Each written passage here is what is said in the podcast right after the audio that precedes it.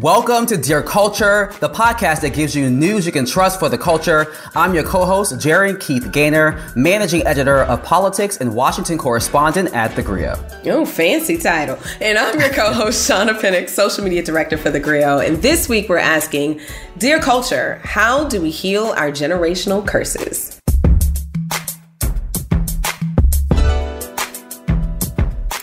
Right, y'all. Generational curses, cycles, whatever you want to call them. We're all talking about them. Maybe it's come up in conversation with your siblings, cousins, friends, or preferably a therapist. And perhaps you've found an Instagram account that offers insights on how to heal long-standing family wounds.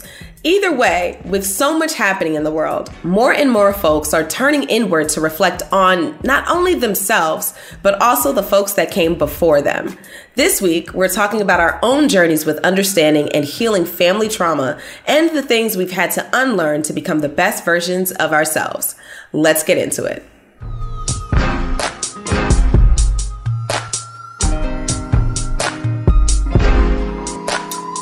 Shauna, I'm really happy we're having this discussion. It's a really hard discussion to talk about generational curses, but I think it's something that's really important for us to really dig into. I know for me, I've done a lot of that in my personal uh, walk and trying to heal from uh, things that have I've seen and experienced in my family. And I think it's especially important for black families in particular. Um, generational curses, I think sometimes can sound jarring, or I think sometimes it kind of uh, pushes out this idea that uh, there's something sinister or evil, but in actuality, it's about practices and behaviors that just go from one generation to the next. And I think that the millennial generation, our generation, is that that generation that really started to really break away from decades of behaviors and patterns. Um, and we'll we'll get more into it, but Sean, I want to first ask you, when do you think or when do you consider a habit, belief, or practice to be a generational curse? Um, honestly, I think that would have to come from where things seem to be detrimental in the long run, right? So, say for instance, um, you know, if there's a gen, let's, you know what, let's talk about the, the one Beyonce Giselle Knowles-Carter, right? So one of the things that she pointed out as a generational curse was the women in her family allowing for infidelity to occur. So when she found herself repeating generational curses, you know, we all know what happened with Miss Tina and Matthew, you know, and she found herself kind of having a very similar occurrence when with her in between her marriage um, between her and Jay Z, and she said no more. We're, I'm not going to raise my my daughter at the point at that point in time. Rue and uh, or what, what's her name? Rumi and Sir. We're not we're not around. So it was just Blue, and she said, "No, I'm going to make sure that my daughter knows." That this is not what love is supposed to look like. Um, I think that also goes alongside, you know, aspects of, of teen pregnancy. I think it can go alongside aspects of drug abuse and, and addiction. Um, you know, I've definitely seen a lot of that uh, in, you know, moving forward um, for, or, or rather, I've seen a lot of that in terms of you know my own personal experiences from family as well as uh, just friends and seeing their own generational curses.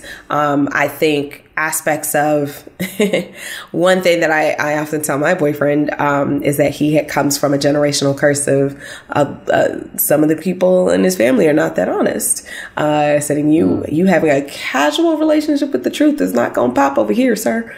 Fix that. okay. no, no, like fix that. Um, you know, and it's it's one of those things of understanding. Um, you know, where you've seen your grandparents or you've heard stories about your great grandparents or something like like something crazy happening.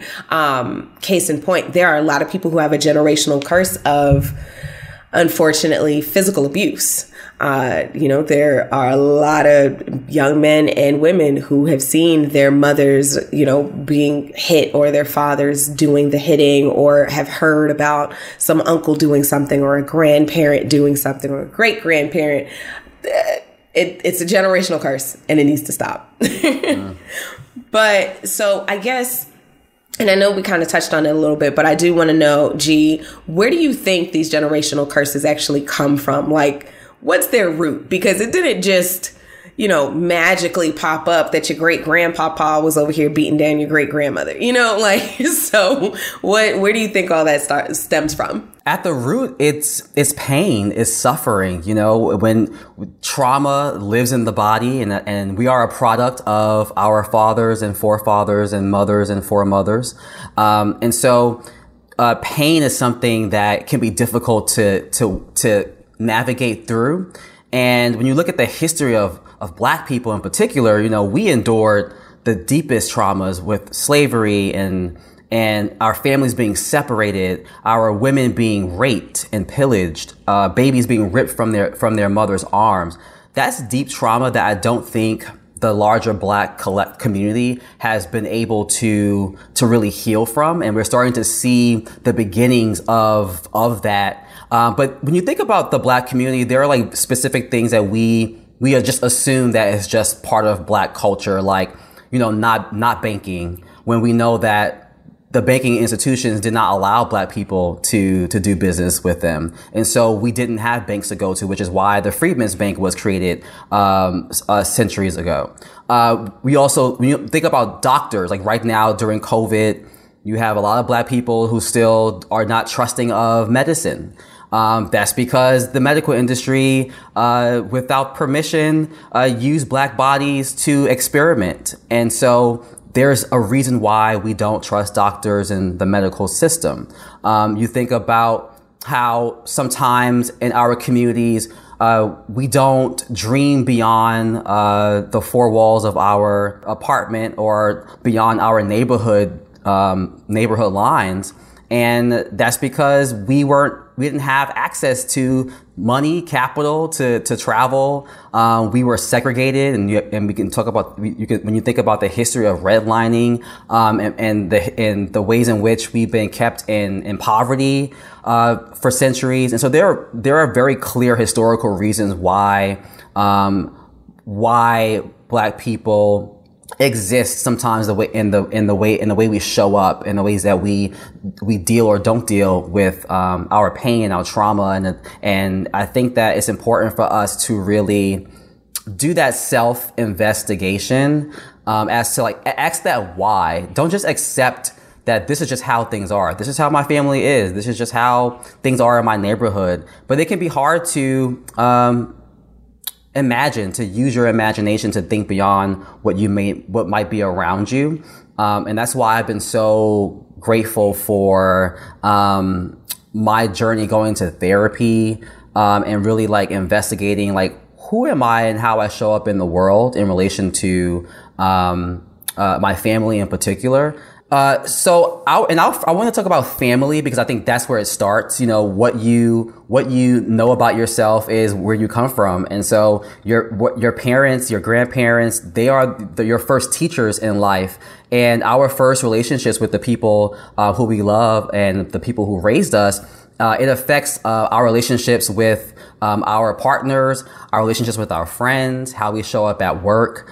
Um, and and to that point, Shauna, when did you first realize uh, that not every lesson that maybe was taught to you uh, or demonstrated by your family uh, that it wasn't necessarily the right thing to do or behave or or be? To be honest, it wasn't until I had to kind of venture out on my own um, going to college and being having my own type of relationships and identity outside of my parents, outside of my family, outside of where I was from, is the first time where your your eyes are opened to there's so there's such a bigger world than the the little bubble that you've been you know raised in. And I recognize that not everybody is going to have, you know, their Spelman College or no, not everybody chooses to go to college. But what is I guess my thing is what what are the the steps that you're taking to almost in a way kind of separate yourself from where you've been um, only to really get the knowledge of where you could possibly go? So i'll give you a perfect example. Um, you know you guys if you've been listening to the show you know i'm a fierce advocate for lgbt everything.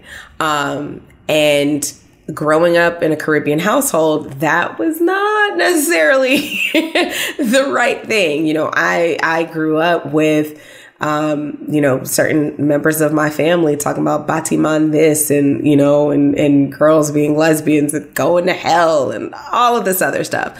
Wherein then it's not until, you know, when trans and, and transgender people and the really derogatory names around that. Um, and it's not until you get to college and you start meeting people, you start having conversations with people, things, thing, things and identities and, and, and people that you never would have had those kinds of experiences with, um, and really learning folks' humanity outside of what you've been taught. Um, I think another perfect example for that is religion. You know, I my house is my my family is very interesting. Um, the vast majority of my family members weren't like big, you know, Jesusy people, you know, wasn't, oh, we're going to church every Sunday and XYZ and all this other stuff. We really wasn't. But the way that certain members of my family, especially the older ones, hold on to certain facets of the Bible, but I'm like, but wait, you drink every Saturday. Hold on. Wait, is that a part of the Bible too? Like what what are these these these Christian words that you're trying to tell me that you don't abide by that you're expecting everybody else to live by because so that you can sit on your self-righteous high horse and yet you don't follow all of the other stuff. You out here eating shrimp right now. I see I seen you with the oysters. Like, what is this? Like, like what are you talking about? Um, you know, but again, it was definitely a a process of recognizing that more times than not, a lot of these, a, a, a lot of our family members, our ancestors, you know, who are here and who are not, um, they were just trying to survive. They were just trying to figure it out. I turned 35 in two months and I'm still trying to figure out just what the hell is going on life wise. So for me expecting for for grandma or you know my great grandmother or something like that to have it at, to had it all figured out at 40, 50, 60 sounds insane to me. so, yeah. Yeah, I can relate. Uh, I mean, you mentioned LGBTQ, and it made me think about my own. I guess I, this is definitely a generational curse that has been broken in my family. I think I may be the first person in my family to come out the closet, um, and not just come out, but like be like proudly gay. And because the work that I do is so visible, I often talk about being gay. I write about my sexuality and my journey and, and coming out and being proud of who I am. And I have members of my family, um, uh, cousins and, uh, you know, uh, my mother's first cousins. I don't want to, I don't, I don't want to get in trouble, so let me not say too much. but there are people, there are definitely people in my family who, uh, family members have suspected are gay. There are some members who I know who are gay, who, who, who don't yet feel all the way comfortable being their authentic self. Um, I've had conversations with a cousin who told me that you know they that they feel uh, somewhat empowered that I'm I'm stepping into the stepping to the front of the line and kind of like taking those shots, if you will, because when you're the first, you're the one you're gonna you you you expose yourself to possibly being judged, but on the other side of that was seeing my family evolve and seeing, you know, aunts and uncles say, you know, I just just know that I love you. They they won't say it like they won't like give it. They won't address it explicitly, but they'll say. I, I love you anyway. I had a, a, aunt who said, "You can come visit us. You can bring whatever friend that you want." You know, that was her way of saying. bring your boyfriend. Bring your boyfriend. You can bring, bring your boyfriend if you if I had if I had one. Um, and but that makes me feel good because it's, I was a kid and I was I feared that my family would reject me for being gay because we came from the lineage of the black church that said that being gay was wrong. I, I am a I'm a preacher's kid at that, and so for me, getting getting to a place of like self acceptance and then pushing my family to accept me and then seeing that transformation has really um, it's just like it's enriched me in ways that I can't really explain. It feels good to feel loved and supported. I think that's what we all really want. And that's what uh, breaking those traumas and generational curses feels like. It just, there's a freedom and a liberation and a joy that comes from letting that stuff go and choosing a different path. Um, I also think about my health. You know, my dad died at 60 years old. He was, uh, and, and, we're seeing a lot of black men, uh, die at, at between the age of 50 and 65 years old, which is way too young. And it made me start thinking about my eating habits and, and what I put in my body. And we know in black families, you know, and we can talk about the, the relationship between soul food and slavery and how, you know, eating p- pig's feet and chitlins was really just because, you know, the massa, you know, gave the scraps to the enslaved and and we just we, because black people are, are are just creative and we had ingenuity we created uh, very tasty foods even though I, have never had chitlins so i can't speak for chitlins. But we created like these very tasty foods that we that generationally we eat. Um, and but it doesn't mean that it doesn't mean that it's healthy. And I often f- find it difficult to go to uh, be with family on like holidays where we're at the dinner table eating all this grease and fried food because I'm thinking about what is this doing to our bodies and seeing when you have a parent, you know, die at 60, it just changes the way that you, you think about health. And I start, I went uh, vegan for a few years. I'm, I'm more like a, a blend between vegan and vegetarian. And my family has been inspired by that too. I mean, they won't, they won't go completely like meatless. Um, but they've tried, my mother eats vegan food. She buys like vegan cheese and vegan butter. I'm not, and you know, that's, that's progress. You know, sometimes you just have to show, you have to show, uh, the generations before you, the, show them that path, lead, lead, be, lead the charge. And I've seen, uh, I've seen that transformation as well.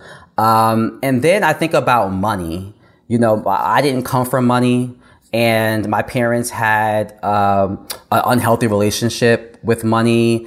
They had a lot of debt.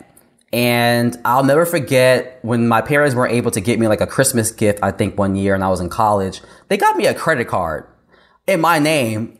And, you know, I, at the time, I was like, yes, it's money, you know, but it's not free money. And I clearly didn't, um, adhere to that. And I just I just maxed out the credit card and then I had all this debt. And it really just set me up for failure. And so even now at 32, almost 33, I'm trying to improve my relationship with money and unlearn these like spending habits that my parents had. My dad was a very uh, live in the moment kind of person. Like you want to go on a shopping spree, like go shopping, go go travel. And so that's kind of how I am. Shauna, you know, I, I love to travel people people be seeing me traveling, but where are you going next? And and while I am blessed to say that I'm not like broke, I'm also not like where I should be financially because I'm such a, a, live in the moment kind of person. That's something that I inherited from my dad. And while it could be seen as a good thing, um, you have to have your, your, your, your, your ducks in a row before you start to like live lavishly. And so I'm starting to like really take that time to, to like sit back and like really evaluate my life and my behaviors and how, what, what I want my life look, thinking about what I want my life to look like in the future and what do I need to do to get there, you know? Mm-hmm. Now, Shauna, you are a social media queen. You, I mean, I don't know how you do it, but you do it so well. Um, but it makes me think about the ways that social media impacts the ways that we, uh, the, the information and the images that we, that we absorb from social media. Um, and as we talk about wellness and, and healing, uh, I can't help but think about some of the negativity that we see on social media. And so what do you think about that? Like what role do you think social media is playing, um, in the conversations that, that people are having about unlearning and, and healing those generational cycles? Um, I tell people all the time that social media is and and I apologize in advance if you are from New Orleans, but I'm just gonna I'm gonna live my truth, okay?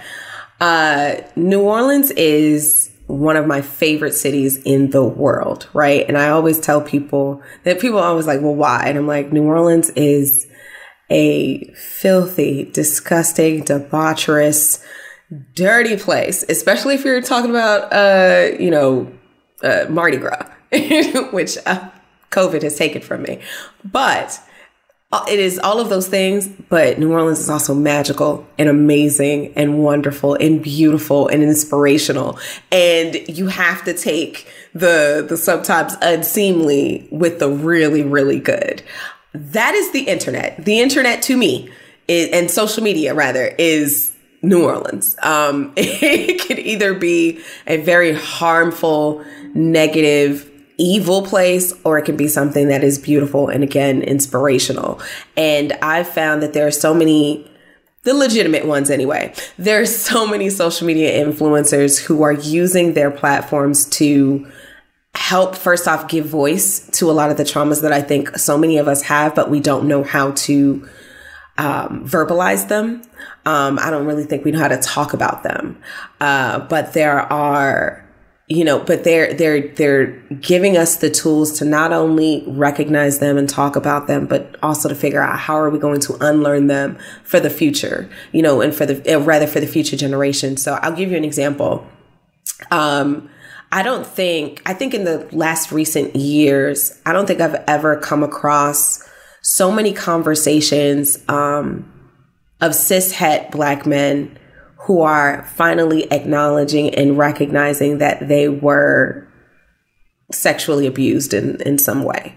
And with that, I mean, not just like your typical, oh, some, you know, uncle went and did da da da da. I mean, like, there are so many black men who had sexual experiences at 8, 9, 10, 11 years old. And they're like, oh, yeah, but it was this older woman and, you know, it was cool and da da da. And I, I, it's not that I didn't like it. And it's like, you didn't have the capacity to know any of that. You really didn't. And that's the problem with having adults or, you know, some older, some high school person or something like that do that to you. And it can warp your, your perceptions and it can actually cause a whole lot more trauma. Um, seeing men talk about that, um, some who are still very lost in the sauce, uh, but some who acknowledge like no like this actually was effed up and we as a society have to stop being okay like if there's a, a, an example of a of a teacher sleep of a male teacher sleeping with a female student, we're up in arms and we want that that male teacher, you know, d- d- string them up somewhere. Like that's where we are. But little black boys don't get that same type of protection you know, and it's like, oh, well, that now you know, see that fine teacher, she was sleeping with him. Yeah, but he was a child. You know, like let's let's acknowledge those things, and I think those are examples of generational curses. Um, even you know, how, y'all know how I how I feel about corporal punishment for for the babies. Um, I personally do not believe in hitting children. Um, it it as I've gotten older, it feels grosser and grosser to me. Now I'm not gonna lie. Let me let me put this out here because I believe in truth. I'm not gonna lie. You ever seen like a really misbehaving child get like tatted up a little bit? I might chuckle in my breath because, you know, I might chuckle. However, I still recognize that no, you know what I'm saying? If you are saying that you are raising this child, you cannot, it doesn't make sense to expect a child whose brain isn't fully developed yet, who has, who, who knows nothing, to be able to express themselves in a way that makes sense to you. There are adults who don't even know how to do that. Who are, you know, for them to be able to. There, there are some of us who wow out right now. I was telling our uh, producers before the recording of this show, like when I get overwhelmed now, you know what I do? I go in my walk, my new walk-in closet in my new apartment. It's dark, it's cold, and I just lay on the floor and I, I will be in there for 10, 15, 20 minutes just to decompress.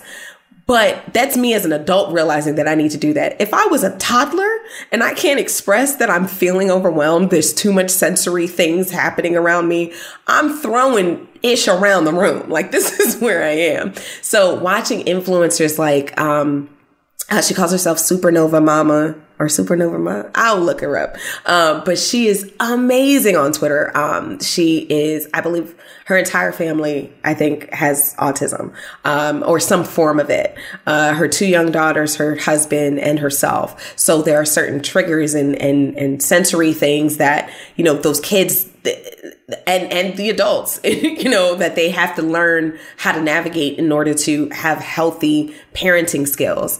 That is amazing. Um and you know i'm not i'm not a parent. Hopefully will be one day. Uh so watching those kind of influencers and seeing like oh wow this is so dope. This is another way to parent. This is another way to make sure that you know you're teaching your kids how to verbalize their feelings. And even if we don't guess what? That's fine too Let's work let's work through it. Do you need to bang it out? Do you need to stomp? Are you mad? Cuz I'm mad. Like I love that and I I think it's it's pretty amazing. Um but gee, I know like you said uh, you know, you've had to kind of do a lot of unlearning all of the patterns and the cycles. And one thing that I think is so interesting is more times than not, unlearning patterns and cycles that are a part of like generational curses requires you to establish boundaries, right? And we know establishing boundaries can sometimes feel like an attack or a, a, rebuke to other people, and it can definitely change some things. So, how has your journey with unlearning certain patterns and cycles and having to establish boundaries, how, if at all, has that changed any of your family dynamics? That's a really good question. Um, you know, I would say it's changed my family dynamic in a good way. I've seen there's been again going back to when I Meek being out. I've seen the ways even my grandparents, um, they in their own way show me that they that they love me uh, despite my sexuality, and I think that for me it's been I've seen my family be more loving. And uh, I grew up not really using the word love a lot. My parents didn't say "I love you" often. My love language is actually physical touch, and I and I think it's because my parents didn't really they weren't affectionate with me. You know, they, they would hug me like on, on, my birthday, say thank you when I got them a gift for Mother's Day or Father's Day. But generally speaking, like they didn't like, I wasn't like the kind of kid that was laid up in the bed with my parents and like, oh, mommy, I love you. Daddy, I love you. And uh, I didn't really say I love you until my dad died because it really uh, reinforced, uh, it woke me up. And I was like, I need to say I love you. Like if my mother was to leave tomorrow, I want her to know that I loved her. And so now whenever I, uh, before I even hang up the phone, I say I love you to her, to everyone in my family. And, um, and that's for me, that's something that has been transformative. Like saying I love you to my family, hearing them say it back. Uh, my family is a very, uh, quiet family. They, they're not people of like many words and um, learning how to communicate and speak up has been something that I had to unlearn, right? And, or or not speaking, I had to unlearn to to actually not do that. And it came through therapy. I remember my first therapy session. My therapist was like asking me questions about my family and my childhood. And I was incredibly uncomfortable because I didn't come from a family that talked about those things. We were we were reared into believing that uh, you stay quiet about your family issues. Um, you keep that home. You don't bring that to uh, anyone, especially not some white therapist. um, but as I started to get used to the practice of like using my voice and like saying out loud what I'm actually feeling and thinking, I've been able to, you know, listen to my family and like hear what's going on and like point out like, no, like let's call a thing a thing. And I would say that's the thing that has really, I've seen those dynamic changing in my family is like hearing them uh, speak to what is bothering them. And I, and I, and I, I, I've tried to take the lead on that in my family because because no one in my family likes to talk about therapy. No, no one likes to talk about these generational uh, issues of like violence. Um, there are issues in my family, people being in marriages that they're not happy in, and I've been trying to. I, I haven't seen the changes that I w- really would like to see, but I'm starting to see the remnants of it. You know, I think that it starts somewhere, and for many of us, it starts with us and we can inspire our families to to to reimagine um, the way that we relate. Um, but I'm still I'm still waiting to to see some of those changes for my family, and I, I believe that it, you're never too old. It's never too late to adopt those changes. Um, and so I just I just continue to be the best version of myself and try to be loving always. Um, and and yeah, I think that that's that's the best that we can actually do for ourselves and for our families. To transition a bit, Shauna, I want to like really talk about uh, black women and the ways in which they um, uh, relate in relationships. This is more so hetero heterosexual relationships because oftentimes, and we can call this struggle love. Uh, I know that you talked about this a lot on Dear Culture in the past because oftentimes women, black women in particular, feel like they have to stand by their man and just and just uh, accept whatever, whether they're cheating on them, whether they're being abusive verbally or physically. Um, there's a lot to unpack there as to why that that is. But what does that mean to struggle love, and what has been the most challenging thing about learning that for you as a black woman? Uh, the most challenging thing about unlearning that is that the idea that you should stick by struggle love is reinforced every single day. The idea that you should be avoiding it, that you are better and deserve much more and, and than than struggle love is not as a pervasive message. It's some almost something that you have to internally tell yourself. Um, whereas, you know, there are certain struggle love situations that are glorified. I mean, Fabolous knocked Emily B's whole mouth out you know, and they're still going strong and their goals and whatever else. You know, there have been endless LeBron James cheating rumors, but oh, look at look at that couple. And she's standing by her man and all this. Hell, if you want to go to hip love and hip hop, there's Rasheeda Ali and Kirk who had a whole baby on her. Like just nonsense that you see on a regular basis. Um, future. Ugh, we could go on and on about Future. We can go on and on about London on the track and Summer Walker out here, you know, writing whole songs about how uh, your mama should have whooped your behind. Like, all, you know, just all of those things. And, but it's, and, and it can be frustrating, especially if you grew up in an environment like that. Um, what's so funny is in my family, there's a different kind of struggle love. Um, and when I say that, I mean like my mother, for instance, especially like in the early starts of her relationship with my father, and maybe until I was about like maybe until I was like five or six, like my father was trash. Like he was horrible. Great daddy, amazing father, terrible partner.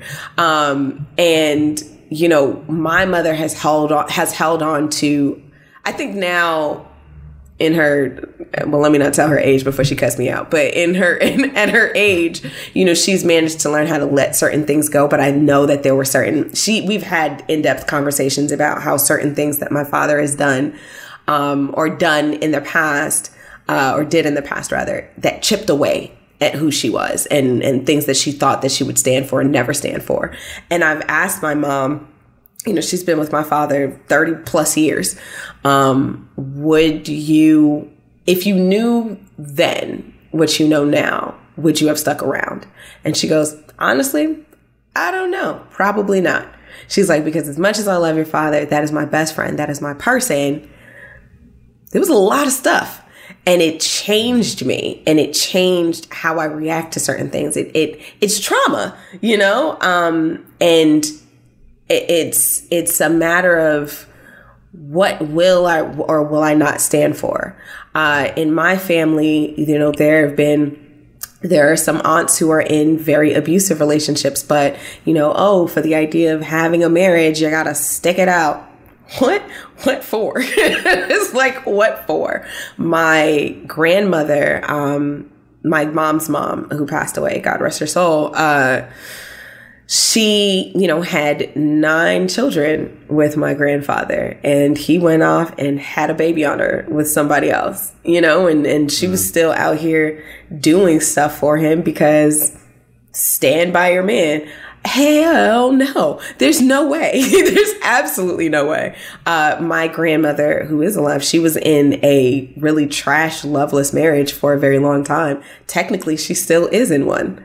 They have not lived together in 20 plus years, just haven't signed paperwork. I don't know. Caribbeans be be weird. But but you know, all of these things and and and these these family traditions and legacies that we're trying to get away from. Like for me, I have no interest in that. If I feel that you are dishonoring me, if I feel that you are not loving me in the way in which that I want and need, I'm out. Like, period. I'm out for like, what is the purpose? And I think that although there's room for forgiveness in certain aspects, there is, at the end of the day, if you're going to unlearn those kind of generational curses, you have to learn how to be true to yourself. And also, what I try to keep in mind is my future daughter or daughters what do I want them to know? My future sons, what do I expect them? How do I expect them to treat other women? You know, if, if they if they happen to be cishet, you know, how do I expect them to treat their partners in general? How do I expect them to receive love? How do I expect them to acknowledge it? How do I expect them to to give it? Um, so yeah, but I mean, and I, it's so funny because I think there are things that, like, just as a culture, we've had to unlearn. What? So I guess that's my question for you, G. What do you think are some of the things that we've unfortunately may have inherited in black culture that you're starting to see us unlearn as a collective? Mm, that's a really good question. And there was this meme that I saw on social media. It was about a parent posted like a picture of their son playing with a, a kitchen set. And it just like, it, it, became like this this debate on social media about boys and like what's what should boys be doing and I really uh, that really resonated with me because I was a a kid, a, a young boy who didn't feel masculine. I did like to, uh, you know, play. When I, we had uh, in kindergarten, we would have like uh, different stations where you can play in different stations, and the boys would be like playing with like I don't know, like some toy cars or something like that. They they would be getting physical, and I went to the the the station where there was a kitchen set and I would be with I would be with the girls playing with the kitchen, and I'm not sure what. And it's really funny because at 32, I actually hate being in the kitchen. but, but um, maybe it's because I saw my mom and my grandmother, you know, in uh, in the kitchen, and I my the feminine part of me, the feminine energy in me, resonated with that. And, but I also was, you know, teased, sometimes told to not play in that, in that station and in the classroom. And so that me really, really connected with me because I think we're seeing more parents. Um, one, we're seeing more kids really just be more, uh, uh, open about who they are. They're coming out the closet more as gay, as trans, as non-binary. Um, parents are allowing their boys to play with dolls and their girls to play with traditionally masculine toys. And I think that that's so beautiful because we're like, we're, we're like getting away from these gender norms that I think are so, um, harmful to to all of us, not just those of us who are who identify as queer, because not every woman uh, wants to be in the kitchen and likes dolls. Uh, some women want to. Some women want to uh, uh be be be what is not traditionally uh, accepted as what women do. Um, and and I think that that's so important. To, I think it's really beautiful to see like these gender norms changing um, because it allow it gives that child the space to like explore who they are. I had to explore who I was in my 20s and, and, and even still discovering more about who I am in my early 30s. And, and when we, this shift that we're seeing is allowing kids to do that exploration at the age that they should be when they're, when they are at that adolescent age. Um, and I, I wish that I had that and I, I don't, but I think that, um, there's nothing more, there's something really sweet about seeing younger generations having it better than you. And that's what we should want for the generations after us. And I, I hope that the generations before us, you know, wanted more for us. And I, I, can speak for my family. I know that they wanted more for me. Uh, but when it comes to like sexuality and gender identity, uh, we're seeing that shift. Um, and then also just therapy. You know, I talked about a bit of this earlier at the top of the uh, top of the show. But we're not we're not saying black people just go in droves to therapy. Like let's be clear. Like uh, we have a I think we have a long way to go. But I am seeing more of my peers at least are saying, Hey, I go to therapy. Maybe it's once a month. Maybe it's when I need it. Some people go daily, but it's part of the, it's part of that, the, the conversation now. And, and sometimes it's not just therapy. Sometimes it's just about, uh, we, they call it protecting your peace. You see a lot of that, uh, a lot of that language on, on social media in particular. And I think that even starting there, even identifying that this is toxic. This is not for me. I want better. Like that is a, a precursor, I think, to, to doing, going to therapy and like really investigating, you know, what, what are the things that, uh, I cannot allow in order for me to live a happy life in order to be fulfilled, in order to, to feel liberated. And I think that, you know, the generation, Generation Z, I mean, look, I mean, you talked about, you talked they about. They are free. they are free. They are free. Some of them, um, let me not even say anything I'm going to get in trouble with, but like this generation, they are, they are fearless. Um, and I'm so proud to see that because I was so fearful as a child and, and to see this generation, the younger generation be bold and be authentic. Um, you know, they still make mistakes as young people do. Um, but it means that we're, we're going, we're stepping in, uh, in the right direction. Um, so I can only imagine what their children, their grandchildren are going to, who they're going to be when they come into this world. Um, it's just really beautiful to see. Uh, and it's also really important to celebrate, I think, the ancestral gems because we're not, not everything about who we are as a community uh, or uh, not everything about our family is necessarily bad. There are things that we inherit that are really actually great. You know, I actually love the fact that black people, you know, no one can do what we do when it comes to dance and being creative. Like the best athletes, the best uh, uh, singers and entertainers are black, you know, and I, and I, think that that's by, that's something, I don't know if it's genetic or, or just uh, energetic, but everybody wants to be black for a reason. Um, so, what are some of those traditions and practices or beliefs that you think uh, that you are thankful for? And as a future ancestor yourself, what legacy and what gems do you hope to leave behind? Um, I think a few things. Uh, my family, especially the women in my family on both sides, are fiercely independent and self-reliant. Um, and I think that's something that it's beautiful to see, and not on some strong black woman nonsense. No, not not not that. It's more so a hey, if something needs to get done, I'm going to make sure that it gets done. I'm going to make sure whatever it is that is in my power, I'm going to take care, whether it's take care of my kids, take care of my family, take care of myself, you know, um, make sure that my, my team is good. Uh, being again, self-reliant, being a, an, a person who has essentially decided regardless of anything i'm going to make a way out of no way. You know it's it's it's gonna happen one way or another. Like just watch my smoke. That's it. This just watch my smoke.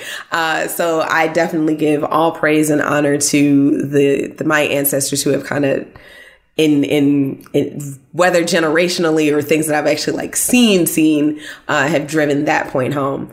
Uh, for me, I think ultimately what I want to do and leave behind as an ancestor is honestly, I want to leave a legacy of, well, a few things. One, money. I would like to help, you know, make sure that they cool on that end. Like let's let's get some wealth going, uh, or at least starting to build it.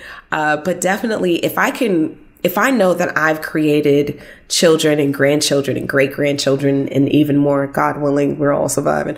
Uh, you know, who approach this world and approach people with acceptance, tolerance, and love, then I think I've done my job. It's one of the reasons why I don't believe in corporal punishment. It, you know, it's no, let, we're going to talk it out. We're going to be some, the, the, the pinnacle whoever's are going to be some very chatty, chatty people who know how to express themselves and know how to express their feelings and their wants and needs and desires and frustrations. Um, you know, people who, are going to fight for the marginalized, people who are going to make sure that they're using whatever positions of power that they have to make the world a, the world a better place. And that is what is important to me. Uh, but what about you, G? You know, I would just say that, um, just succinctly, you know, when I think, when I used to think about, you know, me being an ancestor, I'd be like, mm, I didn't, I guess I, there, it brought up trepidation for me because I don't, I'm not sure if I'm ever going to have children. But then I thought about the ancestors like James Baldwin, who is a great influence uh, for me as a black queer writer and thinker. And, you know, he left behind his work and I've been inspired by that. And so I hope to leave behind, um, uh, a body of work that inspires generations after me to to love and love like radically the bell hooks kind of love the type of love that is absent of patriarchy capitalism and white supremacy. Um, because that's the type of love that I'm, I'm working hard every day to not only embody but to um, inspire others to live that way as well. Um, and so that's the kind of legacy that I want to leave behind. Shauna it's just been really uh, I always enjoy speaking with you but I really enjoy having this particular conversation with you, and I wouldn't have wanted to have this conversation with anyone else. Uh, so thank you so much for sharing sharing your heart, and um, and I think that I hope our audience really takes something from this conversation. Anytime, G, anytime. and for more commentary on the culture, visit The Grio's website at www.thegrio.com and follow DCP on Instagram at Dear Culture Pod.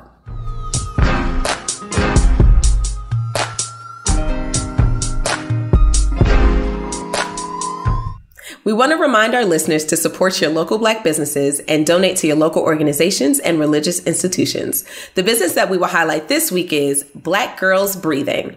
Founder and CEO Jasmine Marie says she created Black Girls Breathing as a safe space for Black women to actively manage their mental health through breathwork and community.